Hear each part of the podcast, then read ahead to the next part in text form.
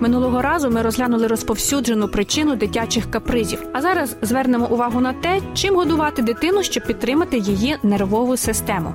Головна порада щодо харчування дитини схильної до нервозності уникати ароматизаторів, барників та консервантів, а також відволікти її від солодощів і фастфуду, які збуджують нервову систему.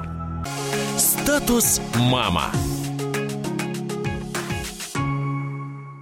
Дитина буде спокійнішою і здоровішою, якщо на її столі щодня будуть овочі, приправлені рослинною олією, горіхи і насіння, свіжі та сушені фрукти, знежирені кисломолочні продукти.